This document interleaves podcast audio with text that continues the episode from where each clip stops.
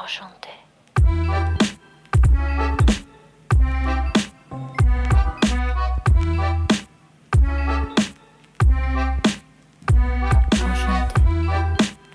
FinTrends est une série de podcasts dédiés aux tendances et aux actualités du secteur de la finance. Lancée par Sopra Banking Software, cette série fait intervenir des experts pour commenter les sujets brûlants du secteur. Je m'appelle Caroline Béguin et nous enregistrons aujourd'hui le deuxième épisode de FinTrends avec Bruno Cambounet pour décrypter la notion d'open banking. On parle de l'open banking depuis une dizaine d'années, c'est devenu un buzzword marketing à tel point que c'est un sujet devenu protéiforme et son objet est loin d'être précis. Dans l'épisode précédent, nous étions revenus sur la genèse de l'open banking, mais où va-t-on aujourd'hui? Dans cet épisode, nous allons parler d'écosystème et notamment de la façon dont le partage des données a ouvert le début des collaborations en temps réel entre les banques et les fintechs. Nous verrons également comment l'open finance permet de répondre davantage aux opportunités offertes par le partage des données.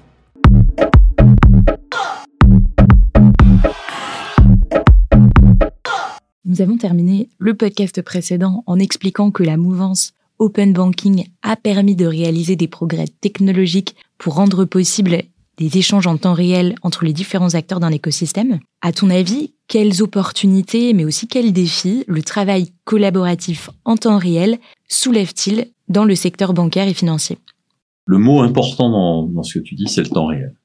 C'est-à-dire que euh, aujourd'hui, quand, euh, quand on a besoin d'un crédit, par exemple, être capable de réagir vite, de savoir rapidement ce qu'on peut faire, ce qu'on peut pas faire, et de valider une transaction sur un produit de crédit, par exemple, c'est euh, la rapidité, euh, la rapidité d'analyse et la fraîcheur des données. Donc l'opportunité, c'est vraiment ça, c'est le, fait d'ouvrir, d'ouvrir de façon sûre et d'ouvrir sur des données fraîches, qui permet effectivement à des tiers d'analyser ce qui est possible, ce qui est pas possible, de faire en sorte que l'organisme de crédit, la banque en général, puisse euh, prendre une décision face au risque que ça représente du égard aux données qu'elle peut voir. Et ça, c'est vraiment l'opportunité. Hein, c'est euh, c'est, je, vais, donner un autre, un exemple, de, toujours dans le domaine des crédits.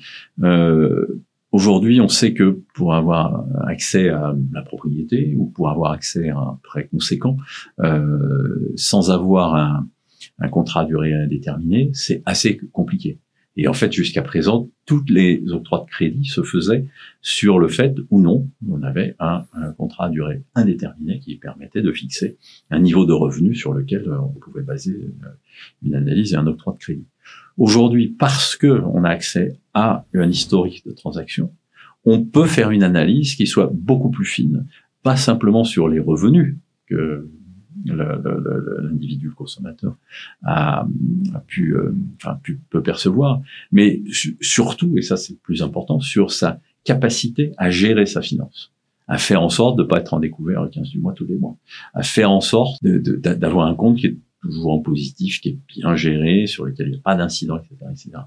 Le, le, risque, et ce, ce, ce, même, cette même personne, elle peut avoir des successions de contrats à durée déterminée ou des contrats à temps partiel. C'est pas ça qui est important. Ce qui est important, c'est comment elle gère sa finance. Moyennant quoi, euh, l'approche de, de l'analyse du risque être différent. Donc ça, c'est essentiel, tu vois. Le partage en temps réel, la fraîcheur des données, la complétude des données, l'agrégation l'ensemble des données, ça, c'est un apport, mais fantastique de, de, de, de l'open banking. D'ailleurs, les organismes de crédit parlent de révolution de l'open banking hein, en ce qui les, en ce qui les concerne. On imagine sur l'ensemble des, des, services financiers qu'on peut imaginer, le fait d'avoir euh, une, une finesse des, des, des données, une finesse d'analyse, ça peut permettre euh, de proposer des, des, services à valeur ajoutée qui seront parfaitement, enfin en tout cas mieux adaptés et mieux personnalisés aux situations particulières des, des uns et des autres. L'open banking, d'une manière générale, c'est ça que ça permet. Alors, les, les défis, c'est de pouvoir faire ça euh, en temps réel, tout le temps, euh, avec une bonne disponibilité, euh, avec une, une responsabilité des acteurs impliqués euh, qui soit en regard de, de, de, des risques qu'ils prennent, etc., etc. Ça, c'est notre histoire. Et alors, d'après toi, quel est le rôle des fintechs dans cet écosystème? Je, je, pense que le, les, les, fintechs, elles ont, elles ont plusieurs rôles à jouer. Euh, les fintechs, comme le nom l'indique, euh, ils ont un apport, euh, comment dire, une maîtrise technologique adaptée à la finance, euh, dont il faut profiter. Donc, euh, tout ce qui a trait à des, des, des services horizontaux de type sécurisation, hein, qui, est quand même la pierre, la pierre, comment dirais-je, fondatrice de, de, tout ce dont on se parle, ils ont, ils ont un rôle à jouer. Euh, pour sécuriser l'accès le, notamment.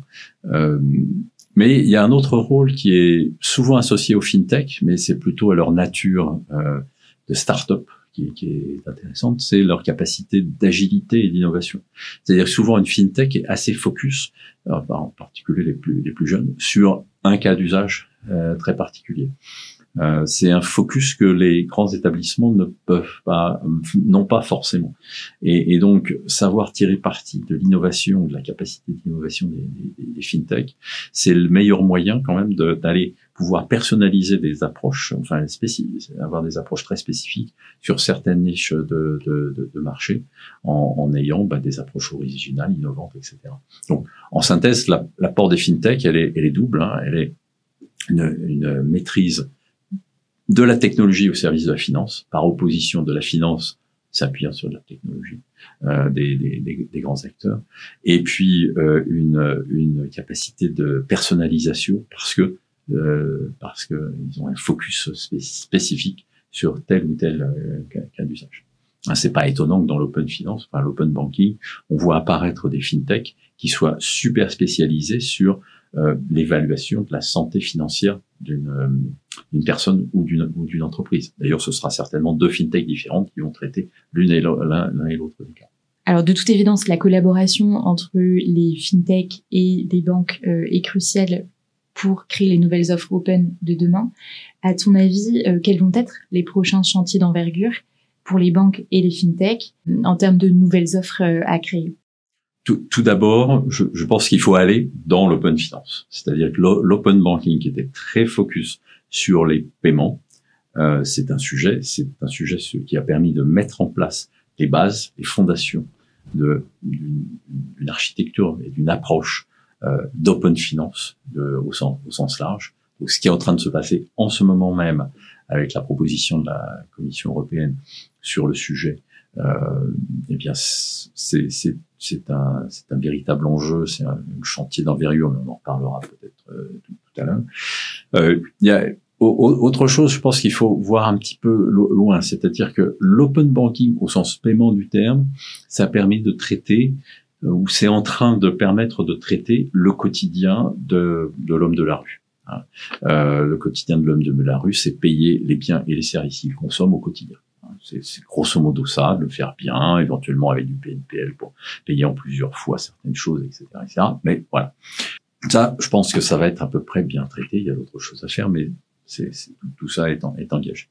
À moyen terme, les, les offres plutôt de moyen terme, c'est tout ce qui tourne autour du financement de ses propres projets, le, le crédit, euh, je, je, je, pense que le secteur a pris la mesure de l'enjeu et des apports de ce que l'open banking apporte.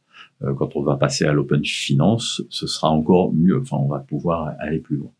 Je pense que au-delà de, de, de, ça, je pense qu'il y a un enjeu sociétal important, c'est euh, qui, qui tourne plutôt autour de l'inclusion financière mais pas l'inclusion financière au sens basique du terme, c'est-à-dire bancariser les non bancarisés, mais plutôt l'éducation financière, c'est-à-dire euh, faire monter d'un cran ou de plusieurs crans euh, la capacité d'utiliser des, outils euh, et des produits financiers au service de la gestion des finances individuelles de tout un chacun, voire des entreprises aussi. Au niveau des entreprises, c'est, pareil. Donc là, là, c'est, plutôt un enjeu sociétal de faire monter en compétence euh, l'ensemble et d'éviter que la finance euh, et les placements, etc., euh, soient réservés à une élite, à une petite élite, mais d'élargir la base. Bruno, merci. Je retiens de ce que tu viens de nous raconter que l'open banking est finalement une notion floue qui tourne autour des données et des services de paiement uniquement. Alors que l'open finance qui se présente un peu comme le futur de l'open banking, couvre tous les domaines de données financières personnelles nécessaires pour couvrir trois niveaux de services. Premièrement, les services de base, c'est-à-dire payer les biens et les services du quotidien. Deuxièmement, les services à moyen terme, c'est-à-dire financer ses projets.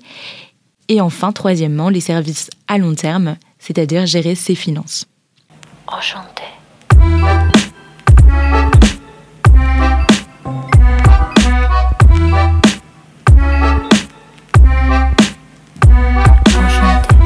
Les services à moyen terme, c'est-à-dire financer ses projets.